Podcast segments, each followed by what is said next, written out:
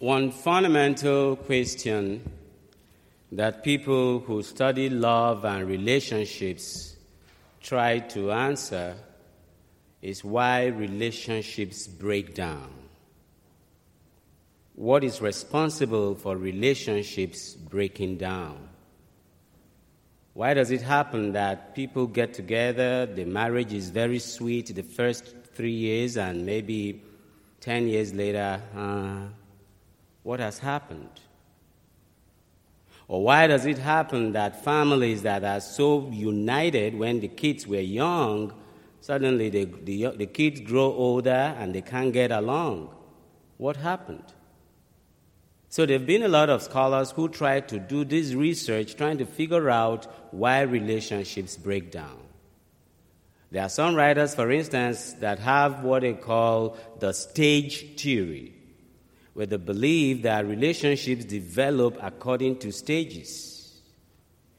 When you were 15, when you were 30, when you were 40, or when you are 70, the way you carry your relationships, all of them go according to those stages. And sometimes, if people are not able to navigate the stages of relationship, it may lead to a breakdown. That's one explanation. There are some other persons who have what they call the turning point theory, where they say that relationship is sometimes receives some kind of sudden event that changes the trajectory of the relationship. That's another explanation. And there are other writers who talk about the dialectical theory, where they say that relationship, every relationship has got its pulls back and forth. I want you to be in my life, but I also want to be independent. Call me, but don't call me every minute, okay? So you pull and push, pull and push. So all of those dialectics sometimes can create tensions in marriage, in relationships. And the list goes on and on of different theories people are putting forward trying to explain why sometimes beautiful relationships break down. But tonight, I don't want to get into those details of explaining why.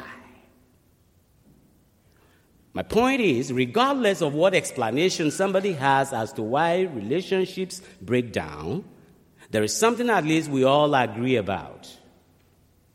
Relationships can be nourished, and broken relationships can be repaired. Relationships are repairable, especially Christian relationships, Christian friendships. They are repairable.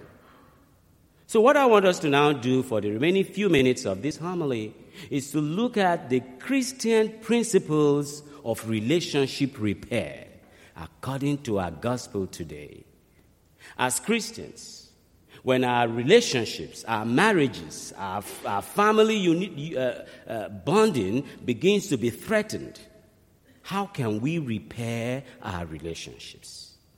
So, what I've done, I've done a very close reading of our gospel tonight, and I've isolated what we may call five principles or five Christian principles of relationship repair. Number one, be reconciliation driven.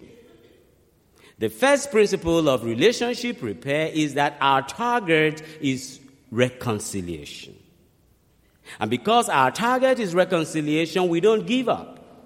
You go to the person, number one, he doesn't listen to you. You call a few other persons, he doesn't listen. You go to the church three times, again and again and again. And you know, in the scriptures, when you hear the number three, it's all about the fact that there's no limit. You keep trying. So, for us as Christians, the first principle of reconciliation is that you don't just throw your hands in the air and say, Well, those kids are horrible. I don't want to have anything with my children. Keep trying. Keep trying. They may not come to church anymore. They don't believe. They went to Catholic school. Your money seems to be all flushed out, and you're asking, What was the point? That's all right. Be patient. Reconciliation for us is all about being patient and just keep trying. Principle number two aim for a mindful dialogue. If we want to repair a broken relationship, we got to aim for a mindful dialogue. Now, as human beings, our natural instinct is passive aggression. If you don't talk to me, I'm not talking to you.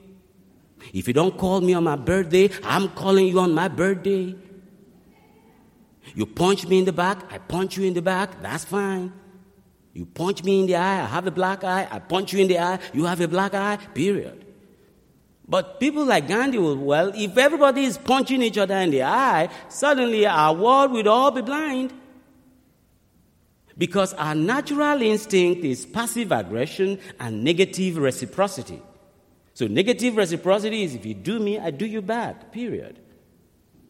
But our gospel today says no, that ought not be our principle. We ought to aim for mindful dialogue. And mind you, we've added that adjective mindful. Your intention is to win back your brother, to win back your sister, to win back your husband, to win back your wife. And so you've got to open up a channel of communication. Principle number three check for perceptions. Check your perceptions. The reason why the gospel tells you to invite two or three brothers or two or three sisters is that sometimes when we are in conflict, we become funneled you tend to look at things squarely from your own perspective. I don't trust women. I don't trust men. I trust nobody. I trust myself. Hey, easy. Calm down. Calm down. Because the problem with conflict sometimes is that it narrows your perception. And you think everybody else is wrong but me. The scripture says invite other persons because they may help you widen your perceptions they may help you widen your perspective, and you may now begin to really discover the route to finding a permanent solution to that conflict. So, we need to avoid self serving bias. Principle number four for us Christians to repair relationships is that we got to draw strength from prayer and from the church, from the sacrament. Conflict can be emotionally draining. When you are fighting with your husband, or you are fighting with your wife, or you're fighting with your children, it drains energy of everybody. It can drain you emotionally. And so the scripture tells us go to the church. And when he talks about going to the church, it's not about coming to Father Tony or going to Monsignor or going to Deacon David. It's really about coming to Christ in the Eucharist. Surrender the conflict to Christ. Surrender the fight to Christ. Surrender that issue in the marriage to Christ. Bring it to Christ in the sacrament.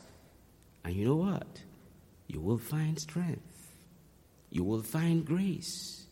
Because when conflict tends to break you down, the grace of Christ is really what beats you up. And that's principle number four for us Christians to repair relationships. Final principle. Principle number five. Let's call that love them anyway. I love this poem that is titled The Paradoxical Commandment. Let me read just a stanza from that poem. The poem says, People are illogical, unreasonable, and self centered. Love them anyway. When you've tried everything, just like this, the gospel tells us, you've approached the gospel, the church, you've invited brothers and sisters, and it doesn't seem like there is a solution, love him or love her anyway.